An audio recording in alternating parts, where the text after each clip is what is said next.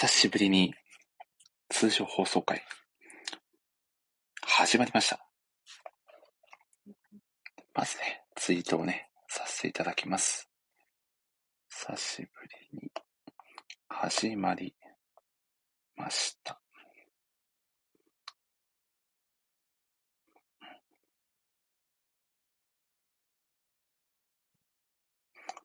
本日は初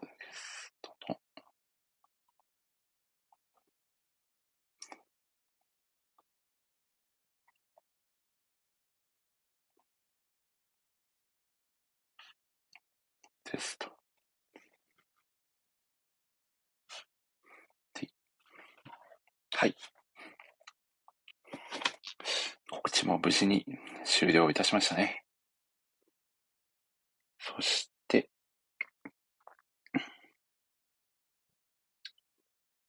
早速、リギーさんをお呼びさせていただきますね。はい、リギーさん、こんばんは。これはね、僕、毎回やってるんですけどね。本当に知らない人はね、リギーさんという方が毎回来てるんだなって思うと思うんですけど、これ実は僕のサボだったりするんですよね。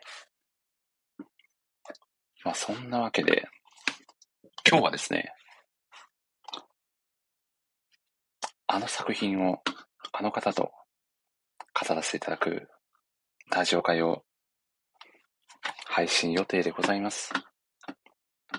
まあちょっとね、なかなか今ちょうどゴールデンウィーク中で、皆さんね、いろいろお出かけとかされたりして、なかなかお忙しいんじゃないかなと。果たして誰か来てくれるのかというね。ゲストの方すら来てくれるのかという 感じではございますが。えーっと、自分がツイートしたツイートがどこに行ったかわからない。あ、ありましたね。よしよし。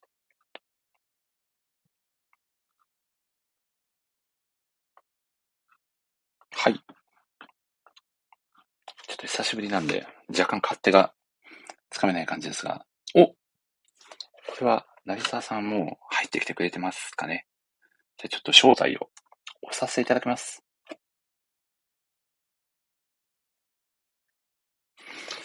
無事に入ってこれますかね。お入れましたかね。あ、無事に入れてますね。よかったです。よかったです。成沢さん、こんばんは。こんばんは、お願いします。お願いします。いやー、はじめましてですね。本当に今日はありがとうございます。いや、とんでもないです。こちらこそ、いやー、ナナを語る機会が来るなんて。ありがとうございます。いや、もう、え、でもかなり世代と言っていいんですかね。もうめちゃくどちゃう、、どう、え、えでも、はいっていつや、もうなんか、いつの時代だったかもう忘れちゃう。ナナっていつでしたっけ？いや、もう連載が一旦休止になって多分10年以上は経っってますよね。2009年から救済。そんな前なんですね。14年前。いやすごいな。ー、14年前に救済した作品とは思えないぐらい今でもバリバリ重ねちゃいますよね。ただ、なんか、はい。こう、さこのラジオに向けて読み返してたんですけど、やっぱりこう出てくる、はい。携帯がめちゃくちゃ古くて、お なんかメールの画面の絵文字とかを見て、あってなんか時代を感じます。確かに。そういうところに時代を感じます。お、そして、成沢さん、しコメント欄に白田史郎さんが来てくださってますね。ありがとうございます。ありがとうございます実はですね、塩田さん、はい。漫画を描かれてまして、えー、そうなんですね。はい。なんとですね、僕の記憶が確かなら、確か今日、ヤフーニュースにインタビュー記事が載ったという噂を、塩田さん聞いてるんですけど、本当ですか、塩田さん？さっき、塩田さんがご自身のスペースで言われてたんで、間違いない情報だと思うんですけど、あ、このスタンプはきっとそういうことですね。いや、すごいな。実は先日、塩田さんがあのエッセイ漫画をツイッター上で公開されてまして、それがバズりにバズってまして、すごいですね。いや、本当に、実はあの、このラジオにも過去に出てくださったことがある方で、うん、なるほど。漫画を実際書かれてる方にも聞いていただけると非常に嬉しいですよね。いやー、ちょっともしなるほど、ナさんもよかったらまた、塩田さん、はい。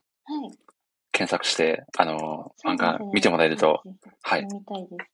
めちゃくちゃ共感力の高いエッセイ漫画を書かれる方なので、はい。お楽しみということで。塩田さんの告知みたいになっちゃいましたが、今日はですね、初登場の苗沢彩子さんをゲストにお迎えしてね、いろいろと楽しく漫画語りをしていこうと思っておりますので、えーと、どうしましょう？苗沢さん、もう早速はい始めちゃいましょうか。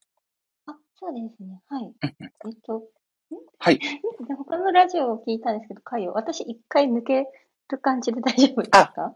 えっとですね、冒頭ですね、僕があのラジオの、えー、まあ、紹介と、まあ、最初にご挨拶をさせていただいて、その後に、ナイサーさんをお呼びさせていただくので、あの、お決まりのフレーズでも何でも結構ですんで、あ、ははいい。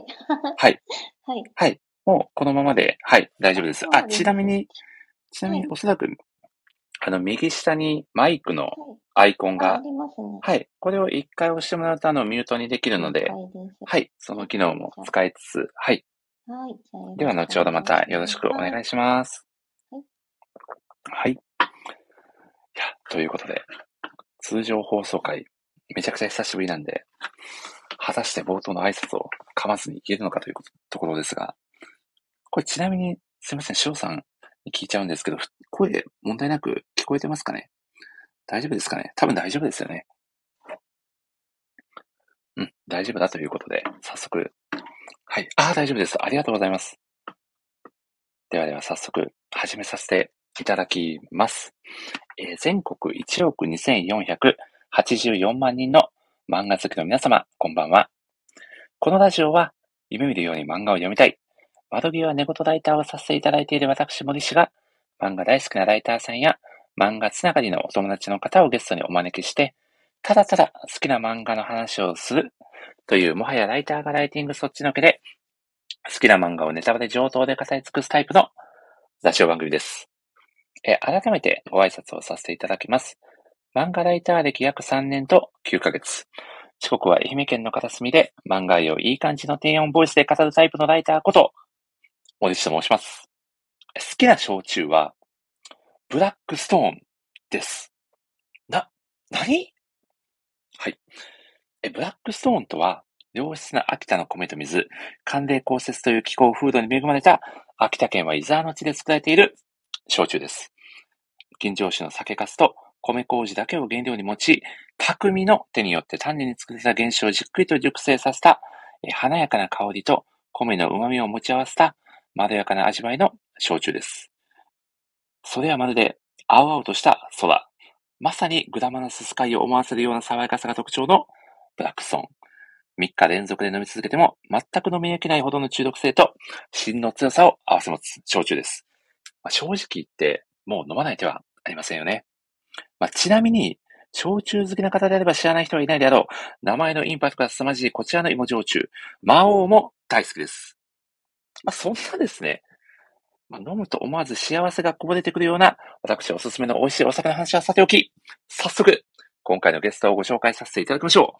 本日のゲスト、森下ラジオ初登場、成沢彩子さんです。どうぞと親しい。あ、いい感じ。いやー、不安だった。いやー、成沢さんありがとうございます。お願いします。よろしくお願いいたします。いやー、すいません、冒頭、やーやーと、長々と喋ってしまいまして、すいません、お待たせしちゃって失礼いたしました。そんな焼酎があるとは知らなかったです。本当ですか？あ、お酒好きの成沢さんでもご存知なかったんですかね？私、焼酎は全然飲まなくって、そうなんですね。なんですよ。だから全然知らないんですよね。なるほど。もう、作品ありきでいろいろ探してたら、この焼酎に行き着いたという。なるほど。はい。はい。実はですね、冒頭、いいつもですね、僕、ある作品に絡めて、まあ、前工場をやや語るっていうのをずっと続けてまして、はい。はい、はいこ、。ここ、ここが一番大変なんですよ。台本作る。探すのが。そうなんです。はい。ちょっとよくわかんないところで苦労してるという話ですが、まあ、そんなお話はさておき、なんとですね、今回、モネスタジオに、成沢彩子さんが、はい、初めて遊びに来てくださいましたんです。はい。まずよろしくお願いいたします。では、簡単に軽く自己紹介していただいてもよろしいでしょうか？自己紹介。はい。はいえー、お願いいたします。えっ、と、よく鳴沢と読み間違えられるのですが、成沢彩子と申します。えっと、基本的には取材とかインタビューの記事を書くことが多いライターとして活動しておりまして、えっと日本酒への愛と漫画への課金が止まらない人間として結構界隈では知られております。よろしくお願いいたします。よろしくお願いいたします。おー漫画と日本史への愛が止まらないということで。ですねいやー、素晴らしいですね。漫画の方はもうアプリへの課金が止まらないっていう感じなんですけど、えー、ちなみに漫画はもう電子書籍派ですか、そうですね。なんか、うん、多分もう、ここがついの住処だなってなるまでは紙の方は変わんないのかなっていう感じですね。なるほど、なるほど。ただなんかまあ、いつか紙で買う本っていうのはもう決めてあって、へー、結構リストアップはしてるんですけど。そうなんですね。で、ゆくゆくはもう紙でも揃えようみたいな作品そうもですね。着々とリストアップされているという。そうですね。手元に置きたいものは本でいつかはっていう感じ。いやー、でもそうですよね。なんか本当に好きな本は本棚に刺していたみたいなそう。ですね。並べておきたいですね。ですよね。うんうんうんうん。ちなみに、成沢さん、あの、ライター活動っていつぐらいからいされてるんですか、えーとちゃんとというか、始うんうめ、開業届出して始めたのはちょうど、来月ではい4年ですね、丸。うーん。え、もともとその、はい。フリーランスでやられる前も、その、お仕事で執筆だったりはされてたんですか？いや、その前はもう普通はいに、まだ会社員ではあったんですけど、うんうん。ただ、なんか、そうですね、誰も読まないような社内法書いたりとか。なんかメルマガ書いたり、あと知り合いのなんか。飲食店のインスタグラムの文章を作ったりとか、なんか。文章を書くこと自体は好きでしてたんですけど、ライターっていう仕事はもう全然全くで。へえ。でそうですね。なんか最初、その、開業届出して始める前、1年ちょっとぐらいかな、あの、はい。小学校からの同級生が、うんうん。あの、ライターさんをしていて、へえ。その人のアシスタントみたいなことをちょっとしてた時期もありました。ああ。えー、それで1年弱でもうフリーランスに転校されてっていうことですか？そうですね。でも、実質半年ぐらいだったへえのかな。そうですね。割と短かったかもしれないですね。その、そのところでやってたの。あ、でも、なかなかなかす、すごい華麗なる前進ですよね。結構思い切りましたね。いやー、すごい。いやー、実際にその、フリーランスで活動を始められてからは結構お仕事も最初のうちはた大変でしたか？ああ、そうなんか、一番最初はもう本当、うんもらうことがまずできなくて、うーなんん。もらいさえすれば絶対いい記事書くのにとか思って、おなんか変な自信があって。なるほど。チャンスさえくれれば 絶対やれるのにみたいな。そう。だから、まず仕事よこせとか思ったんですけど、まあ、ライター経験もないし、はいはいそ。の、なんですかね、そう、例えば主婦とか、はい。なんか、あの専門的な知識とか、そういうのがあるわけじゃなかったので、なかなか取っかかりになるものがなくて、あー、なるほど。っと最初獲得にだいぶ苦戦したんですけど、でも一回取れてからは、ずっとありがたいことに途切れることなくわあ、すごい。取れてますね。いやー、そんな素晴らしいライターの方がゲストに来ていただけるとは。いやいや、とんでもないでいやす。嬉しいですね運が良かっただけ。ち、ちなみに、その寝言に参加されるきっかけっていうのは、どういったきっかけだったんですか？それはもう、あの、篠原さんと、はい。ちょっと、某、はい。な。んで、コミュニティで知り合いまして、へえ、某コミュニティで。まあ前田デザイン室ってご存知かどうかわからないんですけど、っていう、そう、なんかデザイン系のコミュニティがありまして、へえ、で、私、そこにちょっと属してたことがあるんですけど、はいはい。でそちらでなんか小説を書くプロジェクトがあったんですね。へえ、そこで私が、えっと、プロジェクトのサブリーダーみたいなことをやって、おー、で、えっ、と、出版したのが、あの、篠原さんが編集長をしているエクソダスっていう、えああ、っ、と、はいはいはい。あれはなんて説明するんでしたっけ？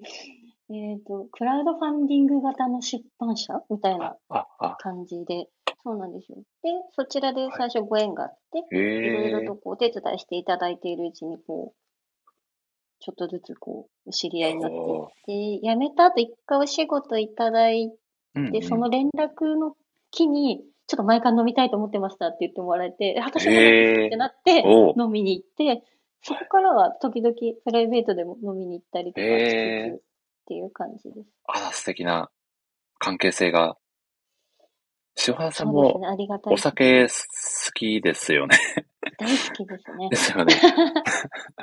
お酒とカトゥーンがね、大好きな方ですもんね。。うん、亀梨君への愛が。亀梨君。ですよね。うんちなみに、成沢さんは、そのはい推しのアイドルだったり何かめちゃくちゃ推してるグループとかあったりするんですか？アイドルとかはいないんですけど、はい。サンシャイン池崎さんがめちゃくちゃ好きですね。ツイートされてましたね。サンシャイン池崎さん。うん。そう、めちゃくちゃ好き。なんか、えー。もともとは、はい。正。直、どっちかって言ったら苦手だったんですけど、おこう、YouTube を見てからもう大ハマりしてしまって、ああ、あのこれ僕もめちゃくちゃ昔の記憶なんですけど、あの、サンシャイン池崎さんと、しょこさん、中川翔子さんがあの、スラムダンクの解説を、なんかすごい短い時間でやってる動画めちゃくちゃ面白かったのはすごい覚えてますね。あの人、サンシャイン池崎さんめちゃくちゃ漫画好きなので、あ、ですよそうなね。んですよ。そう、そういうところもいいなと思い、なんか、くゆくは全く叫ばない。そうなんですよ。全く叫ばない。そう池崎。そう、家崎、家崎って言われてるんですけど、お静かなバージョンの池崎さんは。家崎の時の池崎さんが好きすぎて、そっちの三しサンシャイン池崎さんが好きなんです。そうです。最初なるはほど。家崎から入って、今は、はいあの、サンシャイン池崎の彼も全然丸ごと好きです。わあ。じゃあもしかしてゆくゆく、あれですね、あの、サンシャイン池崎さんにはい。インタビューするみたいなことが起こる可能性だってあるんじゃないですか？どうしよう、私目の前でやれるかな、あの、工場サンシャイン池崎。や、やらないとい池崎を愛けないんですか？し、みたいな。愛されはしないな。いや、そこ、そこま、そこまでやっぱり入っていかないといけないんですね。すごいな。なのかなって、ちょっと今、プラ、ちょっと今、プレッシャーを感じました。本当に。いいですね。はいやそんなわけで、ちょっとですね、僕も、成沢さんの紹介をですね、はい、これまで成沢さんが書かれてきた記事をですね、いくつかご紹介させていただきたいなと思いまして、ありがとうございます。いえいえ、とんでもないです。一つ目がですね、こちらが、えー、成沢さんが書かれた記事の1個目にご紹介させていただきたいのが、こちら、あの、モテクリエイターのユーコスさんですね。あユーコスが実践する冬のご褒美美髪ケアって、忙しくても可愛いをキープする秘訣を伝授という記事なんですけど、こちらが、はい。これはマイナビニュースに掲載されてたマイナビさんですね。記事ですよね。ゆうこさん、まあ本当に、まあインフルエンサーといいますか、非常に界隈では有名な方ですが、こちら実際に成沢さんインタビューされたんですか？あ、はい。実際お会いして。でちょっそうと、はい。そうですね。ちょっとぜセンシティブな時期だったので、あ取材したなるほどのが。ちょっとだけ現場ピリついてはいたんですけど、そう、そうだったんですね。すごいはい可愛らしく、へえいい感じにお答えいただいて。えー実際にお会いしたゆうこさんいかがでしたか？なんだろうな、なんか、はい。この言い方が正しいかわからないです。わからないんですけど、ユーコスのプロっていうか、なんかこう、ほう、ユーコスのプロ。ほう。こうユーコス、もこっちが求めてるユーコスを感じ取るのがすごくうまくて、それを的確にこう表現してくださるというか、すごく、なんだおろう、勘のいい方だなって思います。お、そして、成沢さん、ラサール、はい。石井さんではなくて、ラサール右、右井さんが、あ、こんに、こんばんは、はじめまして。漫画。はい、好きな漫画をやや語るラジオを、はい、している森下と申します。はい、よろしくお願いします。よろしくおこれは願いします、。これは絶対にラサール石井さんと読んでしまう人を多発する、や、やつですね。素敵な、素敵なお名前ですね。いや、お、そして宮尾さんが紹介してくださってません。こんばんは。ただいまですね、初登場の成沢彩子さんをゲストにお迎えして、はい、成沢さんの書かれた記事を紹介させていただいております。この宮尾さんという方はですね、成沢さん、実は、あの、この森下ラジオ第2回のゲストで出てきてくださってからずっとご縁が続いている方で、はい。東北の診断士の神を持つ中小企業診断士の方で、はい。東北ではその名を知らぬ人はいないんじゃないかとまで言われている。はい。あのあビジネス漫画に非常に熱い方で、あはい。ビジネス漫画。そうなんですよ。ビジネス漫画に特化されてて、あの、ノートでもね、ビジネス漫画、このビジネス漫画がすごいっていう記事をですね、書かれて、それがノートえー公式さんにフィーチャーされたりしてるっていう、まあビジネス界隈のすごい方ですね、一言で言うと。はい。あと、キャプテン翼が非常に好きっていう、はい。はい。なるほど。まあ、そのみきさんが、島耕作はビジネス漫画かな。これはもう完全にビジネス漫画じゃないですかね、皆さん。はい。あ、ちなみに、成澤さん、 stand.fm おそらく初めて使用されるんじゃないかなと思うんですけど。そうです。よねはい一。回ラジオ、誰かの呼ばれたとき、あ、そうなんですね。だったか、違うのだったか、ちょっと記憶があ。記憶が定かでない感じです。あの、このスタンド FM は一つ特徴なのが、あの、コメント欄で皆さんがいろいろワイワイコメント投げてくださるのも一つ特徴なのでねそういう、いいですよね。こういうね、コミュニティができるっていうのは。はい。そんなわけで、このインタビューでは、特にこの冬のヘアケアで大切にしていることだったり、まあ、時短ケアについてなどお伺いする、あの、マイナビニュースってどう、どういう感じの記事を扱っているのかなって、すみません。ちょっと僕あんまり詳しくなくて。マイナビは本当、なんか、すっごい幅広くて。ね、その、なんですビジネス系の記事もありますし、政はい治系もあるし、こういうなんかインフルエンサーさんに取材系もあればみたいな、もう、はい。本当、めちゃくちゃ、こう編集部もめちゃくちゃあって、へえもう。めちゃくちゃ。なんですかね。もう、何の、何の媒体っていうのがちょっと難しいへえ。くらいもう本幅が当に広くて。えー、多種多様なそう記事を扱ってるんですね。はいおーはい。私もマイナビさんで、そう、ゆうこさんのその記事も書いたし、はいあ。となんか日本史系の書籍書いた方の取材へえとか、。あとはなんか、フェムテック系のイベントレポートとか、おなんかもう本当、なんか、全然、こう、バラバラの 内容の記事をいくつか書かせていただいたので、本当にひ一つの媒体の中でも幅広いジャンルで書かれてるそうですっていう。ね。おーはいすごいですね。なんかいろん、自分の幅も広がりそうですよね。そういういろんな、ね、ジャンルにチャレンジできるっていうのは。確かにそうですね。いや、いいですね。ありがたいことに。いやー、でも本当に、すごいですね。ゆゆうこさんと、はい。この美、美について語るって、なんかすごい時間ですよね。いやいや、全然私は語ってないです。あ向こうに語っていただいただけでそうなん。ですね。えー 結構そのインタビュー系の記事もいろいろやられてるのかなっていうふうに感じたんですけそうど、結構その、やっぱりいい質問をひ引き出すのも一つ大事なことなのかなって感じてるんですけど、何かこう心がけられてることとか気をつけてることとかってありますか？インタビューされるときに。そうですね。相手のことを、相手に対してすごく興味を持つっていうのはすごく大事にしていて、なるほど、なるほど。なんかこう、仕事でこれを聞かなきゃいけないからの一歩先というか。その人自体に興味を持って、これを、なんだ、例えばこう、一つの事業について質はいはい問するとして、その事業がどうやって、なんか、は今どういうフェーズで、なんかどういうことを目標でとか、そういうだけじゃなくて、そこにかかるまでの気持ちとか、ああ、その人にしか聞けないこと、なんか調べて出てこないことを聞けるようにはしてますね。せっかく時間をいただいて、こう、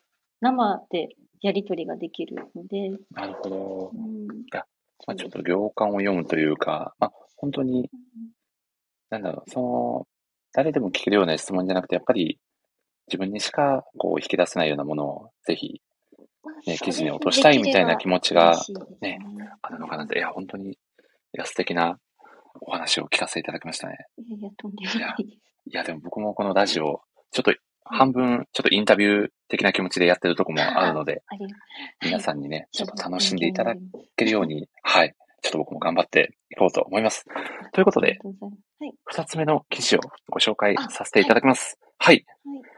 二つ目がですね、こちら、成澤さんのノートで書かれているはい。11年ぶりの初デートという、これ僕めちゃくちゃはいこれ読んでて、あ、すごい素敵な ちだなと思って。あれを、あれをご覧に。はい。いや、でもこれ、もう本当にスキ数も100超えてて、めちゃくちゃ多くの方に、いや、すごい前なんですよ、書いたのが。えいつだっあたかなそうなんですよ。2019年の3月ですかね。今、見させてもらってるんですけど。なるほど。すごい前ですね。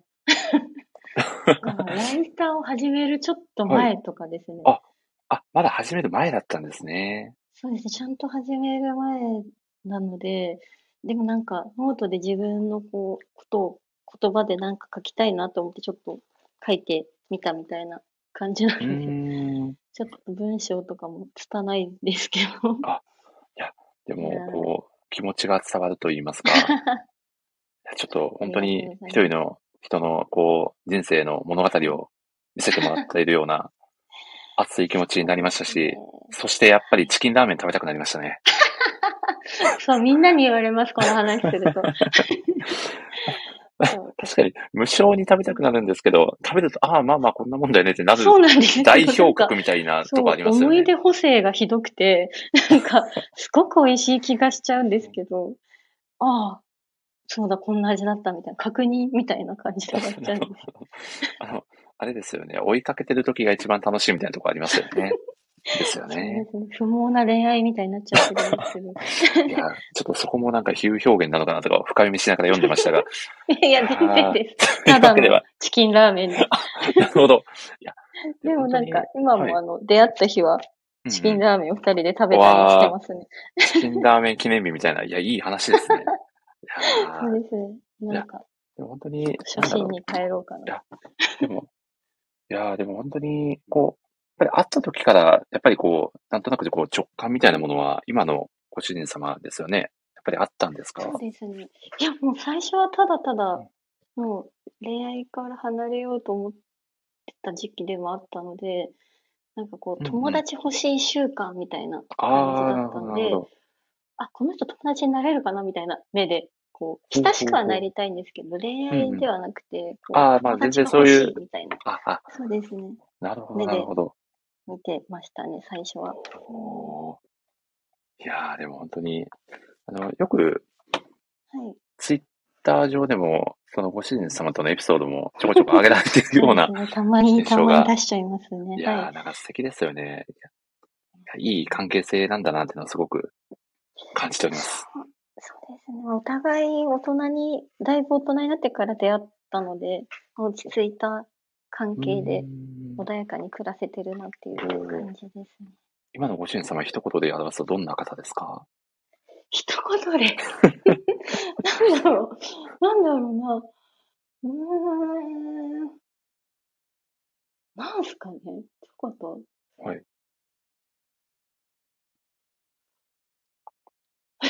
おさ、お酒に例えるとみたいな。難しいですね。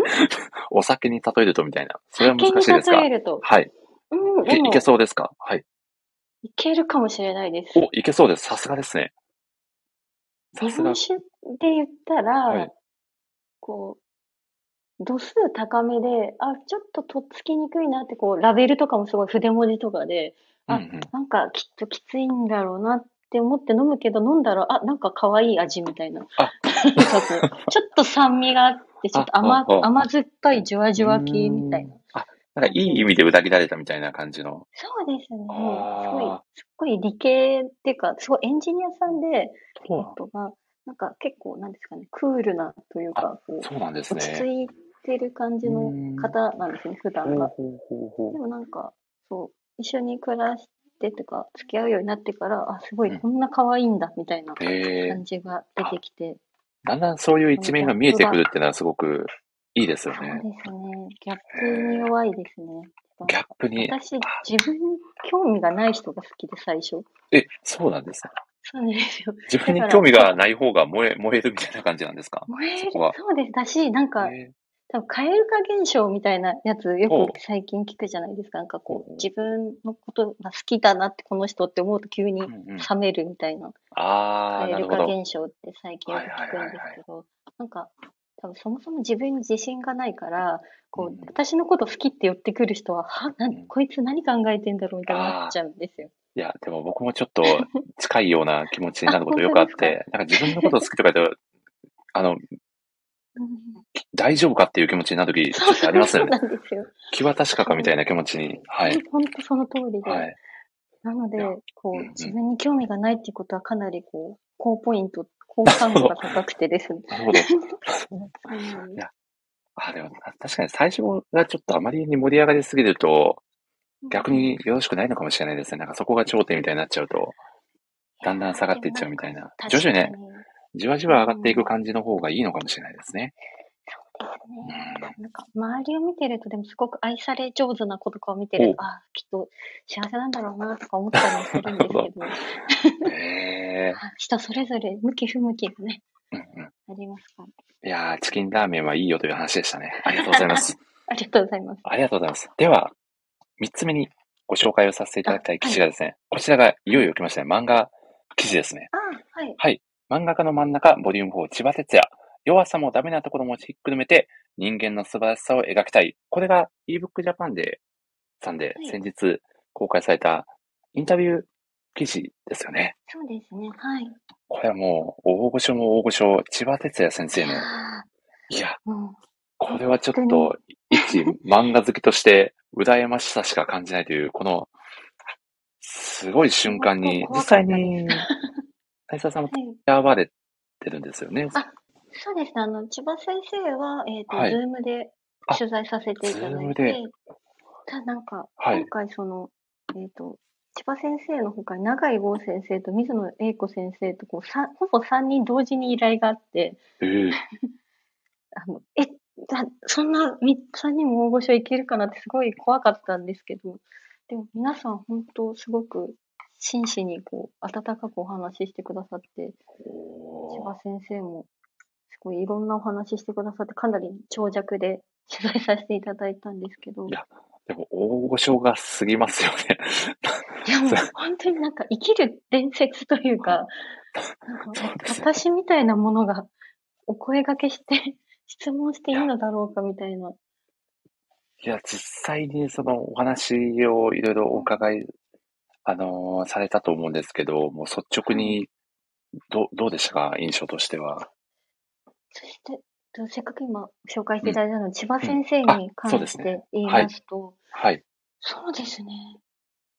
か、すごく熱い方でしたね。とにかく。なんか、一つ質問すると、はい。すっごくしっかり話してくださって、あで、もう時には地球儀を持ち出したりしながら、そうなんですよ。えーちょっと地球の話とかになりまして、地球儀を持ち出して、ここが日本で、ここがこうで、みたいな。で、ここがこうなっていくとみたいな、そう、すごくええ。壮大な話とかすごく熱くしてくださって、なかなか地球儀を用いながら説明してくれる人いないですよね。そう、しかもこう、はい。画面の上からひょいって降りてきたのへで、ーきっとだ多分普段からそれは何かか使ってらっしゃるのかなと。そうです。おそらく普段から地球規模で物事を考えられてあらっしゃるんですよね。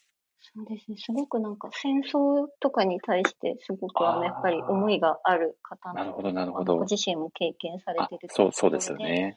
そうですね。で、そこでちょっとそういう話になった時に地球儀を持ち出してすごく熱く語っていただいて、で、こう、まあ、千葉さん、うん千葉先生に限らず、こう、お会いしたお三方がみんなやっぱり共通してるのが、うん。熱くて目がキラキラしてるっていうのがすごく、なんか私の方がよほど目がよどんでるなとか 思うぐらいで、や。こう千葉先生、ズームでオンラインなのに、なんかすごい、こう、情熱をすごい画面からう感じて、なんか逆に若返ってしまったような気が、パワーをいただいた感じがしまでも、す。その、ズーム越しでも伝わる熱量っていうのは本当にいや、すごかったです。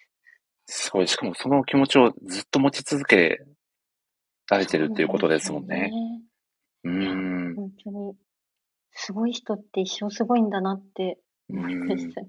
いや、でも本当にそんな貴重な瞬間に立ち会われて、本当になかなか人生でもね、得ることが難しいような体験を成沢さん自身も。されたのかなというといやよく。いや、でも今日はそんな方がこのラジオに来てくださってるという、それはそれ僕にとってもすごい喜びですね。いや、あの、たまたまミルク、すごい方を取材できただけで、私自身は全くすごくはないんですけど。ええいや、でも実際そのインタビューを受けて、実際記事に起こすのってかなりプレッシャーなかったですか、いやー、ありましたね。なんか、結局私っはいてこうフィルターをろ過することで、この先生が伝えたかったこととか、こう厚さみたいなものとかが著しく失われてしまったらどうしようっていうこう不安みたいなのがすごくあってあ、いつもよりちょっと書き出すまでが遅かったですね。プレッシャーで。いや、なんかい、や、これはプレッシャー。感じますよね。こ 感じましたね。千葉哲也先生のインタビューを記事化するって、本当に人生で何回あるんだろうみたいな体験じゃないですか。そうですね。これはでもさすがに成沢さんも記事書かれた後真っ白に燃え尽きたんじゃないですか。いや、でも本当にやっぱりこうね、すごくもう、はいも。ちろん7も、今回の7もそうですけど、はい。それ以上に日にならないほどこう長きにわたって愛されてるこう作品を書かれてる先生で、ファンの方も途方もないほどいらっしゃる先生なので、ファンの方が読んで、たお前なんてこと書いてんだみたいになったら、どう。しようっていうのはやっぱすごく思いましたね。でもそれでもこう真摯に言葉を紡いで記事にされてる成沢さん、本当にいやいや、ライターの端くれとして本当にすごいなと僕は。うんなんとかですね、本当に。いや、本当に。いや、すごいお仕事でしたね。いいや、本当貴重なありがたいお仕事をさせてもらいましたね。いやー一番こう、印象に残ってる言葉だったり、はいありますか？ち千葉先生のインタビューの中で。はい。そうですね。やっぱりなんか思っ、すごくよかった、なんだろう、うん記事の中ではそんなに目立たない箇所かもしれないんですけど、うんこう、キャラクターたちのこう日常を日記をつけてる感覚でこう漫画を描いてるっておっしゃってて、う。そのこう、もう、なるほど。なんかその人たちの目線に下がるというか、なんか、あ、なるほどなと。だからこう、先生の作品のキャラクターってこう、息遣いが聞こえるというか、すごい生々しさとか、うん。こう、人間臭さとかうん。がリアルをね、感じる。そうですね。ん。出てくるのかなっていうふうに思いましたね。いやー。うん。僕はあの、記事の中で、千葉先生があの、最近の漫画家さんで、あの藤本つ樹さんをって、いや、やっぱりそういう作品もチェックされてるんだなっていうのを、改めて、あ、ちょっとすごい、すごいなっていうのしを、ますよね。うん。本当にもう今最前線のね、うんその作品にもいろいろこう、感度高く見られてるんだなっていうのを感じて、それもまたすごいなっていうのをね、感じました。なんかもう、やっぱ若い人の作品にもこう影響を受け続けるっていうこの姿勢がかっこいいなと。うん、いや、本当にそうですよね。まあ本当どこからでも学びに行こうってですよ。ずっと持たれてるのかなっていう。うん。いや見習うところしかなくて、ー、いや、すごい。いやすごい方でした、本当ー、に。いやー、本当にいいお話をたくさん聞きましたね。さんありがとうございます。そういですね。あありがとうございます。や、ありがとうございます。そんなこんなでもう38分ですよ。すいません、なんか、長々とおしゃべりしてしまいまして。全然全然です。いや、ということで、成田さん、そろそろ、はい、このラジオの本題に、はい、はい。38分経っちゃってますが、そうそう、だいぶ経って本来のテーマに、はい、戻って、いや、もうこれ いつもの流れなんで、はい、ある意味平常運転です。はい、なるほど。はい。ではですね、成田さん、本ラジオのテーマがですね、ただただ好きな漫画について語っていただくという漫画好きにはたまらないテーマでございます。早速ですね、本日語っていただく漫画のタイトルを教えていただいてもよろしいでしょうか？はい、7です。あ矢沢愛先生の7ですね。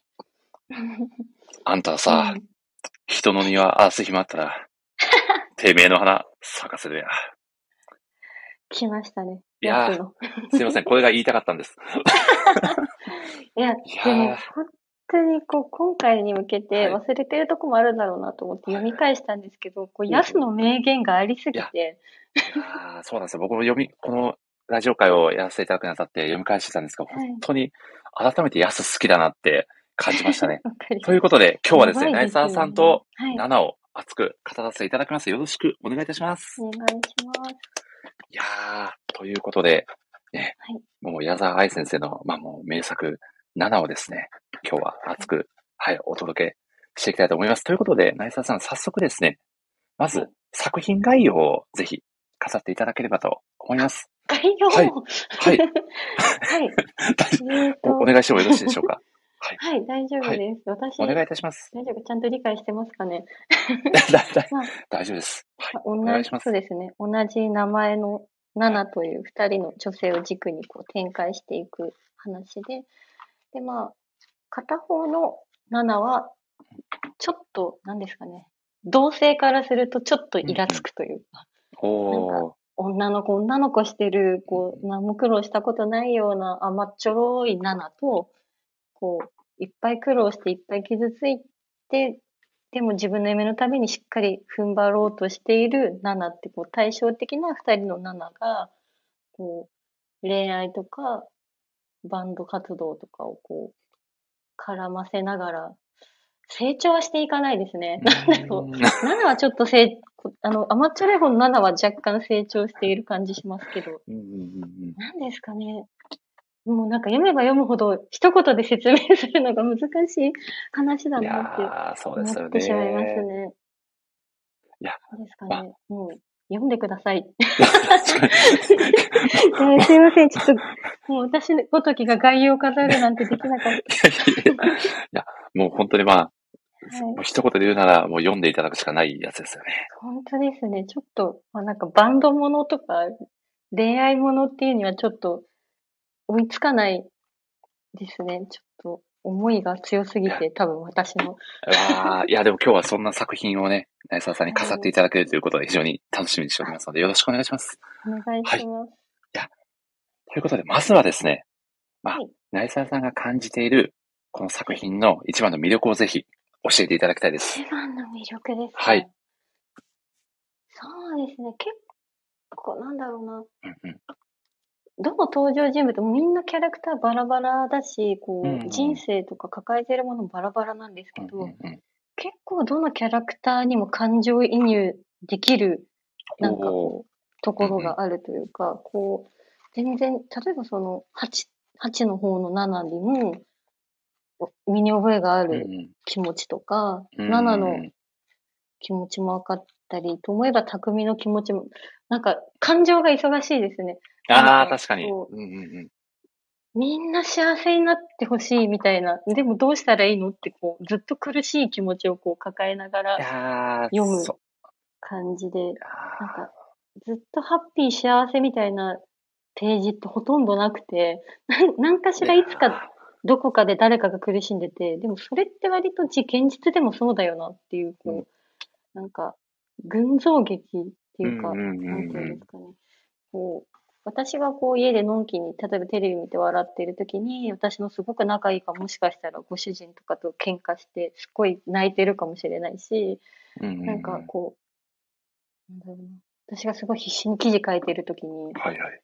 なんか誰かを楽しく飲んでるとか、なんかまあ、そういう。こう、なんだろうな、自分の裏側に思いを馳せるみたいなのが、この漫画うのん醍醐味なのかななんて思いながら読んでましうーん、いや、た。もう本当にその人間模様といいますか、ね、心の機微をこう、あんなに見事に描き出してる。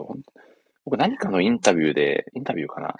記事で見た、なんかこう、いた、いた子のような感覚で漫画描かれてるみたいなことを確か矢沢愛先生が、それをこう、書き写してるような、ちょっと千葉哲也先生にはもしかしたら近いのかもしれないですけど、そういった感覚で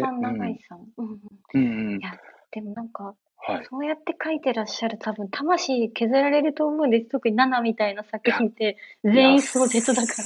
そうですよね。もう本当にか 書いてて苦しくなっちゃうだろうなって思いうんうんなが、だからら、うん、書けなくなっちゃう気持ちもわかるなって、いや、書いてほしいですけど、わがままをい言えばや、。いやで、もそうですよでね。も、でもわかりますね。そんな、いた子のように、あんな人数の、あんな重い人生、目いっぱい背負って書いてたら。そうですよね。背負いきれなくなっちゃいますよねうんっていう。思いますね。や、本当に。うんやなんか、こう、苦しいんですけど結構、でもなんか随所にこうくすって笑えたり、うん。なんかこう、心がほわってなるシーンとかがあって、ありがたいなってそこそうなんですね。ちょっとそこに救いはありますよそうねな。んですよね。うん。なんだから。か、イヤスがちょっと甘え、甘えてるシーンがふわっと出たりとかすると、ああ、安が安らげる、安、今、シャレみたくなっちゃうシャレみたいになっちゃいました。安がこう、安心できる場所があってよかったなとか、こう、うんうんうんなんかね。なんか、リアルすぎるんですかね、やっぱり。うん、そうですね。もう出てくるキャラクターがめっちゃイケメンや美人ばっかりというところ以外はもうめちゃくちゃリアルですもんね。確かに、脇役すらもかっこいい。みんなかっこいいですもんね。まあ、そこはね、安原先生ならではなのかなというところでしたが、そうねうん。特にあの序盤で言うとね、あの、庄司と幸子のね、下りとかね。あれはもう本当、あれでどれだけの人間が心にトラウマを負ったかっていう。いや、いやでも僕も庄司を弁護するわけじゃないんですけど、幸子のわざと代はちょっと反則すぎますよね、あれは。男性陣からするとしょ。うがないです、いや、あれしょうがないです。しょうがはちょっと。ないのがわかるから、トラウマなんじゃないですか。いやそうあんな抗えないですからね。いやー、もうあれは、いや、僕も読んでて苦しくなっちゃいましたね。うん。あれは本当に辛かったですね。いやー、本当に。本当に、だから、そこが多分、先生のうまいところというか、だからこうんう、庄司にも、なんかう、んなんだろうな、攻めきれないっていうか、庄司のことも。うん、そう、どのキャラもそうですよね。ちょっとどうなのって思うとこもありつつ、うんなんだろう、もう嫌いにはなれないな、みたいな、ね、そういう人間性を感じるところもあったりして。そうなんですよね。うんいやー、いいですよね。いや、庄司のわざとだよは、庄司のじゃない、幸子のわざとだよ当に。庄司がわざとだよってどうでもいいです。でも、それこそ、あの、しょあの、はい幸子のわざとだよに付随して、はい。そのあたりのエピソードで、こうわざとだはトラウマなんですけど、こう、うんうん私にとって超救いになった言葉もそのあたりに出てきて、はい。あの、京介の純子を失うのが怖いからっていうセリフがあるんですよ。今日、あれで助と純子。めっちゃ救われて、あ、もういつかこういう人を見つけると思って、いやなんとか、それだけを心の支えに生きてきましたね。ー、それだけを支えにしたんですね。いやー、あの言葉は本当に救われました。なんかいや、ただそれもなんか意図的なのかなと思うんですけど、わざとだよに転ぶ男もいればこういう男もいるよっていう、こう、なんかメッセージなのかなと思いたかったです。あー、なるほど。うんでもこの7の世界において、京介と純子はもう揺るがないというか、この二人は、安心しますね。そうですよね。一巻からその、このラジオに向けて読み返したときに、まはいだ出会った当日ぐらいに高倉くんって純子が京介のことを呼んでるシーンでもうそれだけで爆発しそうになります。こんな時代が二人にもあったんだと思って。もう、もう円熟期を迎えてますもんね、二人は。そうなんですよね。割と序盤から円熟してたんですよね。ここが揺るがないけど、周りはもうぐでんぐでんしてますもんね。そういやそうなんですーよ。いや、いや、そんな、内沢さんにこれ結構難しい質問かもなんですけど、うん作中で一番好きなキャラクターって誰ですか、もう本当、それはすっごい今日もずっと考えててきっと聞かれると思って。はい、はい。でも本当にもう難しいんですよね。あ、この人って思うけど、でもこういうとこ嫌いとか。ああ、でもそう、一長一短ありますもんね。そうなんですよね。だからこう、みんな好きだけど、はいみんなそれぞれちゃんと嫌いなとこがあるんですよ。だからおー。もう全く嫌いなとこがないって言ったらマジで京介ぐらいしかいないんですよ。そういやちなみにまあき多分その、そんな中でもそう、ですそんな中でも強いて一人挙げるとしたら、どうなります？そうですね。京介以外に誰かあげるとしたら、うん。なんだろうな、誰だろうな、はいもう無理かもしれない。そうですね。なかなかないケースです。はい。はい一番、なんだろうな、可愛げがあるというか、はい。なんか、はいなんだろう。ゆりちゃんかな、意外と。あの、ノブああ、高 AV 坂女優のゆいちゃん。おおゆいちゃん来ましたか。かなるほど。シオン。ああ、あの、しおんさん。ヤスのラスの愛人っていうか、愛人なのか、何なのか。はい。会長みたいな。の二人かななんか、ああいうこう、なんだろう。みっともないぐらい男を好きになっちゃう系の女の子好きなんですよね。あそうなんですね。でもこう、しおんさんとゆいちゃんは結結構こう対局なのかなとも思ったりするんですけど、そのあたりはどうどうですか？表現が違うだけでなんか軸が一緒なのかなとは思ってなるほどなるほなんかこう、好きな男のために我を忘れちゃうというか、うーん。ていう、で、なんか、ちょっと優しくされて甘やかされちゃうと、また頑張れちゃう感じとか、なんかちょっとちょろいところもありつつ、みたいなのが、ちょっと、うん、か大きく分けると私の中で割と似ていて、へえ、ここかな。なるほぁ、ど。いや、そう、ちなみに男性キャラだと誰になります男性キャラ、全員絶対付き合いたくないタイプしか出てこないです使 いたくないタイプしか出てこないんですね。なるほど。ヤスはちょっと特殊すぎるし素敵だけど、はい。付き合ったりとか、ね、いや、そ違そうですね。それが、しますね。付き付き合う側にもかなりの度量がいるような感はありますよね。男性キャラで一番好きな人、誰だろう。でも多分なんか、はい。例えばこの中で私が普通にこう、私めちゃめちゃもともとバンギャルだったんですよ。ああ、そうなんですね。えー追っかけてたんですか？へえ。結構そうです。で、そういう立場で、例えば、トラップネストとブラックストーンズを見たとして、はいはい。あんまり中身を知らなければ、はいはい。多分、もう見た目の印象だけでって。タクミか、なるほど。ノブかなああ、なるほど。くしくもナナの女なんですけど、ハチ子の女の男なんですけど、あ、も本当ですね。どっちだも。へえ、なるほど。うん匠に関してはもう、シンプルにカリスマ性的なそういうとこですかね。ただ私、黒髪で背が高い人好きなんですよ。っあ、なるほど。ていうだけです。あ、属性的な。なるほど。属性ですね。あと、ベーシストが好きだったんで、なるほどですね。多分。あ、ベへーシスえ。ト。うん。あれ？違うか。匠って、匠はベースですよね。匠はベースですね。ギターも弾けるけどベースっていう。そうだそうはい。あ、アトさんが、あ、アトさんこんばんは。だ。こんばんは。大沢さんと的にはお久しぶり、お久しぶりでもない感じですかね。割と最近ぶりですあね。駆けつけてきていただいて ありがたいですね。7にあったので、ただいま7を飾っております。そうなんです。7を喋って。いや、え、それこそじゃあ、どうなんですか？女性キャラでいいなお思お難しい質問ですね。これでもめちゃくちゃ悩みますよね。いやー、誰だ？誰か一人にって言われたらめちゃくちゃ難しいんですけど、これでも、全国の。女性読者を敵に回してしまうかもしれないんですけど、僕多分さ、幸子に行っちゃいそうな気がしますね。いや、多分、全世界の男みんな幸子って言うと思いますよ。それ以外の女キャラ強すぎるでしょ。いや、そうなんですよ。ちょっと戦闘力が強すぎて、あの、まともに戦える気がしないっていうのが正直なところですね。うんはい。究極の質問として、はい。8と7ならどっちがいいですか？あー、究極ですね。で僕、究極ですよね、あのこれ。あの、ある意味メンタル強いのは8かなって思うんですよね。確かに。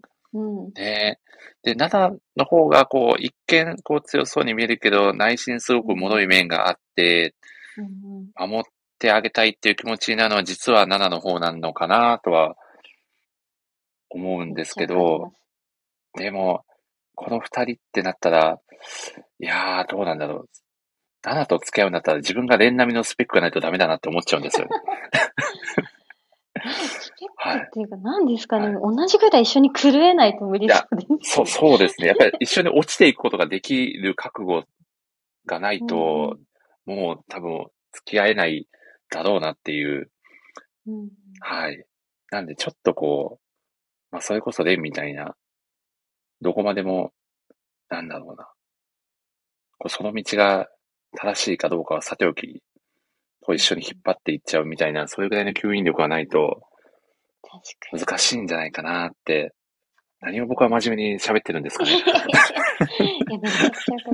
一緒に生きるか死ぬかみたいな、いやそうえーいう世界ですよね。えーだからこう、本当に、なんだろうな、こう、世間一般的な幸せっていう意味では8をつけてた方がいいんじゃないかなっていうのはありますし、もう作中では全然フューチャーされなくてもいいんであれば幸子なんじゃないかなっていう感じですかね。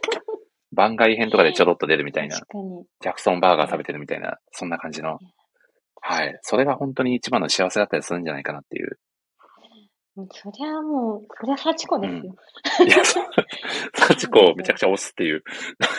いや、いそれこそ、私も当時は、はい。はぁって思いましたけど、はあ、やっぱりそうなるんですね、皆さん。ぁっていうか、なんですかうねん。別になんか、幸子にムカつくとか、はい。庄司にムカつくとか、それを飛び越えて、はいえ。こんなん勝てないじゃんっていう絶あ望、ですそういう絶望ですよね。そうですよねそ。して、これができる女はそういないんですよ。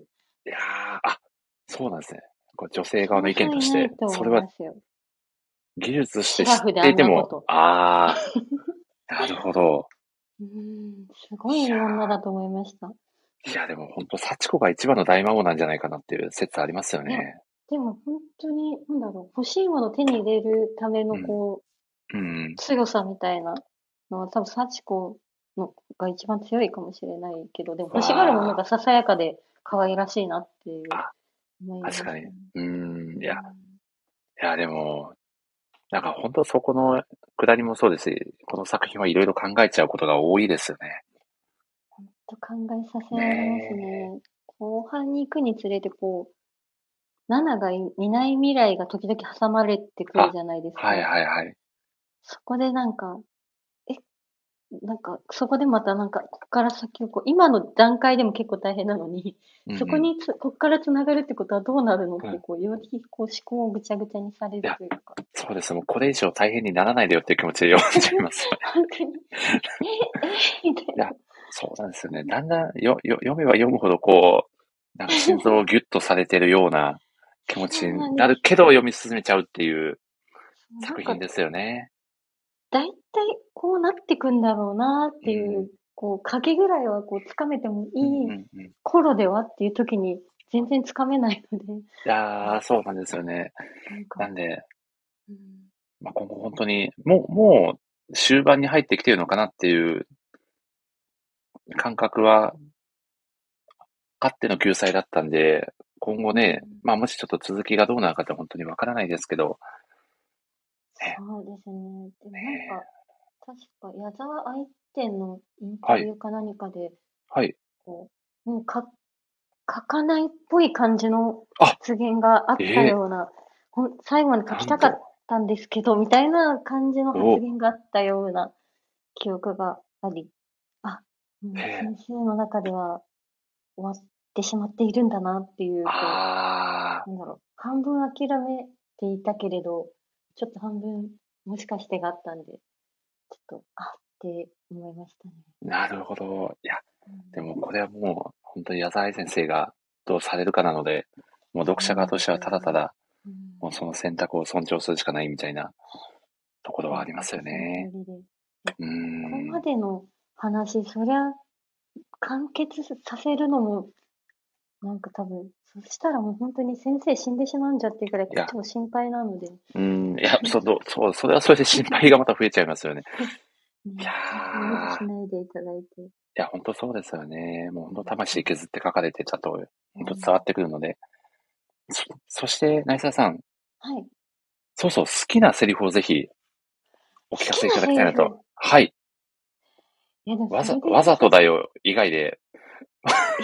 やっぱもう、やっぱ純子を失うのが怖いから以上セリフってやっぱなるほど。ないですね。なるほど。いやか、なんだろう。安、安系でいくと、ー、はい。なんだろう。勝てる博打打たなきゃ損だろとかああ、かかっこいいですね。いやー、こんな弁護士に弁護されたいと思いますよね。かっこいいと思います。いやー本当、安ははいいいこと言いすぎるから、はいはいはい。メモメモが追いつか？ない。でも、僕、この7読んでて、うん。このセリフめちゃくちゃかっこいいけど、絶対人生で使うことないだろうなってセリフがよく出てくるんですよね。ああ、確かに。あの、匠がね、車の中でね、こう信号がすぐ切り替わって、せっかちな信号だなっていうセリフがあるんですけど、これかっこいいけど、絶絶対自分の人生で使う機会ないなーって思いながら、ないですね。ですよね。ちょなんっとそういう、か食べようとしたとかそういう時ぐらいです。そうそうです。で全然、ナナンの、ね、匠が使ってたの意味合い違う感じになっちゃうっていう。全然違う。いやーまあ、でもそういうね、そういうこう、なんだろうな、こう、奈良の世界ならではのこう、楽しみ方っていうのもね、こう、そのセリフを噛み締めながら読んでるみたいなところもありますよね。いやー、でもいつかこう、てめえの花を咲かせればどこかで使いたいですね。はい。ちょっとまずそうすると、一旦誰かに庭荒らせないといけないですけど、そうかそうですね。マスコミだったりにこう、詰め寄られないと使えないんで、何か何かスキャンダルを起こさないといけないっていう、諸刃の剣ですね。炎上しないと。炎上ありきという。いや、ちなみに、はい好きなシーン、結構名シーンたくさんあると思うんですけど、どうですか？となんだろう、すっごい難しいな。もう、ね、シーン、うんうん。なんだろうな。で、読み返してて、やっぱりこう、はい。一旦読んだことがあるから、ある程度体勢ついてると思ってたんですよ。でもうん、割とちょろかったのが、はい。みさとちゃんがブラストの初ライブに来た瞬間に、はい。なんか、みさとちゃんと一緒にポロッとこう涙が出ました、あの瞬間。あ鳥肌が立って。ナナがようやくこうみんなでライブができたってナナの気持ちとー。かう。こう、なんか、どういう気持ちでそれを拾い上げたんだろうとか、花をとか、いろいろ考えたら、あそこすごい、あ、こっから始まるんだっていうこのワクワク感みたいのがあってあそこすごい、あーってなったけど、でもなんだろう。切ないとか感動っていうのとちょっとまた違いえまー。すし、もう、なんだろう、もう、ありすぎて困りますね。ありすぎて困りますよね。なんだろうな。なんか、匠の優しさが、でもうんいっぱいありすぎて難しい。でもなんか、こう、はい匠が、ナナが、なハチが妊娠してはいはいるって分かった時に、父親が誰でも母親はお前なんだからしっかりしろみたいなことを言ったシーンがあって、いやあそこで彼自身もいろんな、結構割とこう、辛い目の複雑な家庭で育ちながらどういう気持ちで言ったんだろうとか、こう後から印象的になっていくシーンとして残ってますね。ー、いやー、そう、匠ってもう時々、え、匠ってもう、こう、暴君みたいなイメージもやっぱりどうしてもあるじゃないですか。そうですだからね。そんな匠がこう、不意にこう、優しい言葉だったり、めちゃくちゃ素敵なセリフを、なんか言うと、こう、なんていうんですかね、こう、ヤンキーがゴミ捨ててるじゃないですけど、すごいなんか、こう、匠の株がガッと上がりますよね。うんうんいやー、いいな。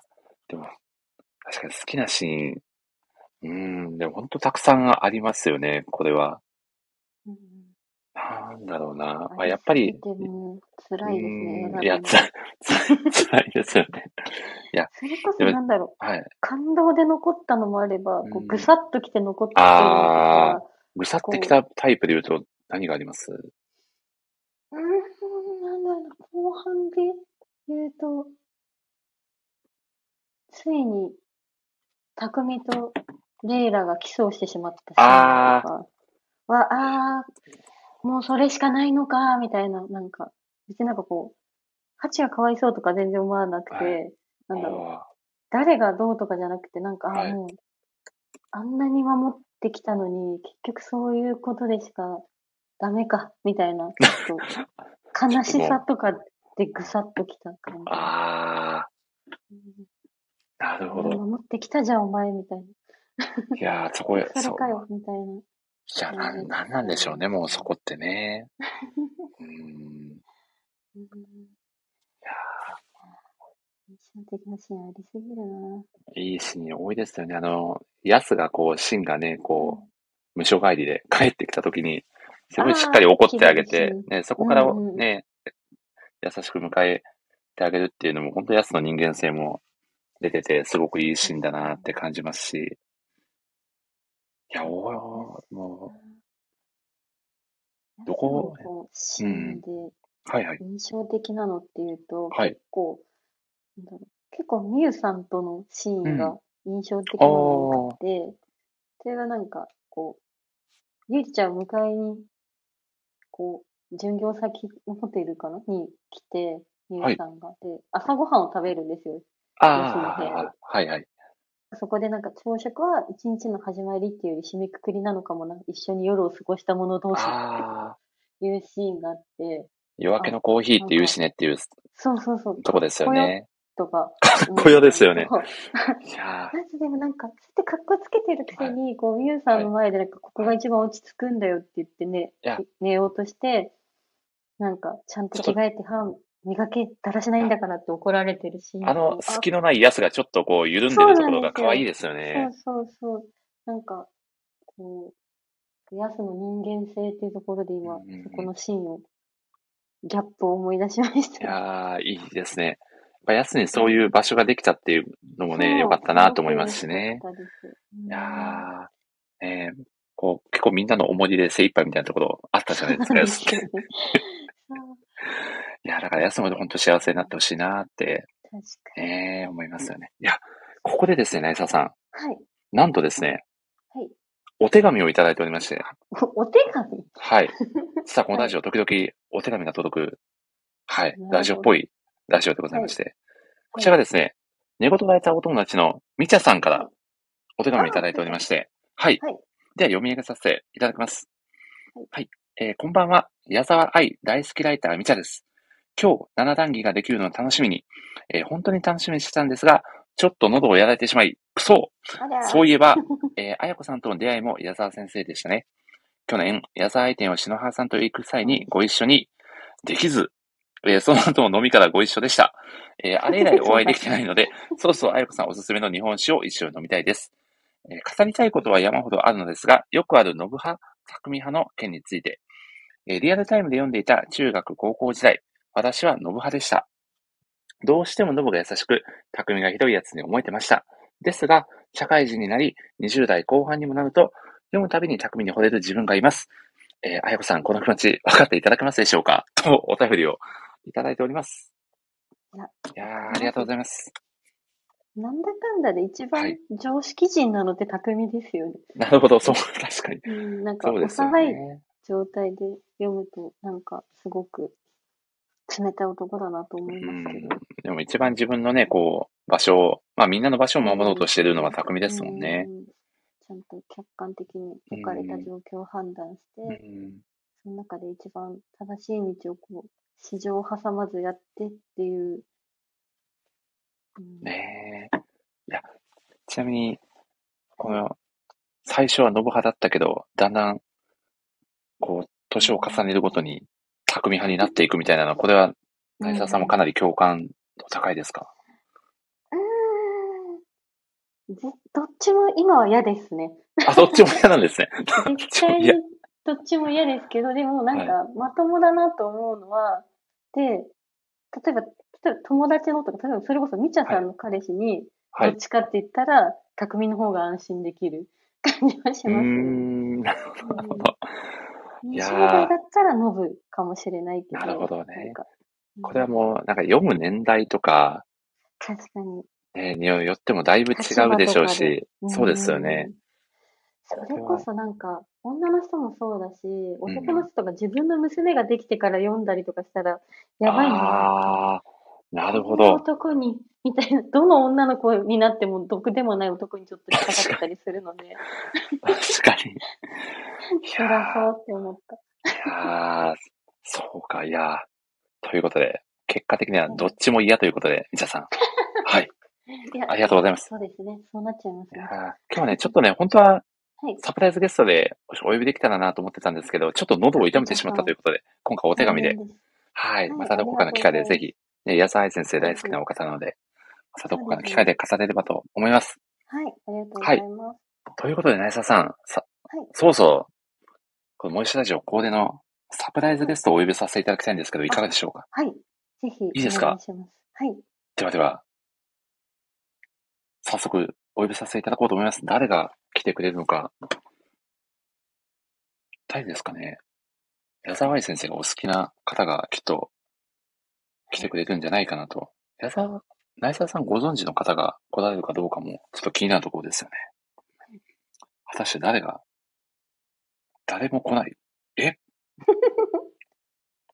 これは何かトラブルか？トラブルですか？トラブルですかね。まあ、生放送なんで、トラブルはつきものですからね。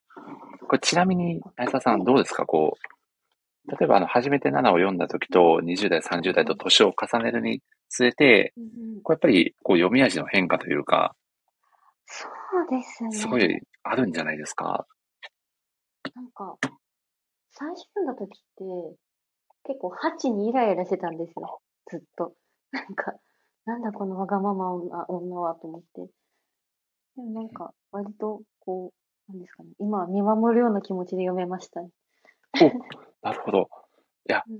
逆に僕は、あの、最近読み返した時に、はうん。昔読んだ時はあんまり気にななかったんですが、ハチ大丈夫かって、すごい思っちゃいました。あ、あんなそれでいくと、はい逆パターンで、私、天使なんかじゃないわ。大人になってから読んだら、緑ちゃんにイライラしちゃってダメでしたね。ああ、なるほど。いや、やっぱりこう、年代だったりでやっぱ変わってきますよね、その作品の読み足も。そうですね。全然違いますよね。なるほど、なるほど。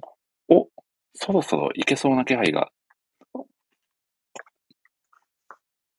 これは、きっと来ていただけるんじゃないかなとうん。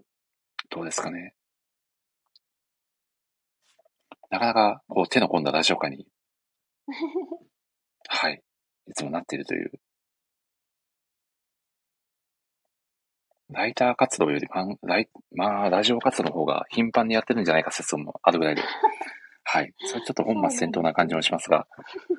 いやー、実際にこうはい、ライターさんとお話ししてみると、やっぱりお互い漫画好きなんですごい楽しいんですよね。漫画っていう共通項があったら一生語れるんじゃないですかね。いや、そうなんですよ。だからこのこのラジオ多分一生終わらないですよ。新しい漫画が生まれる限り。そうそうそう、そうですよね。いやー。お、ちょっと待ってください。若干、若干、トラブルが。もしくは、招待。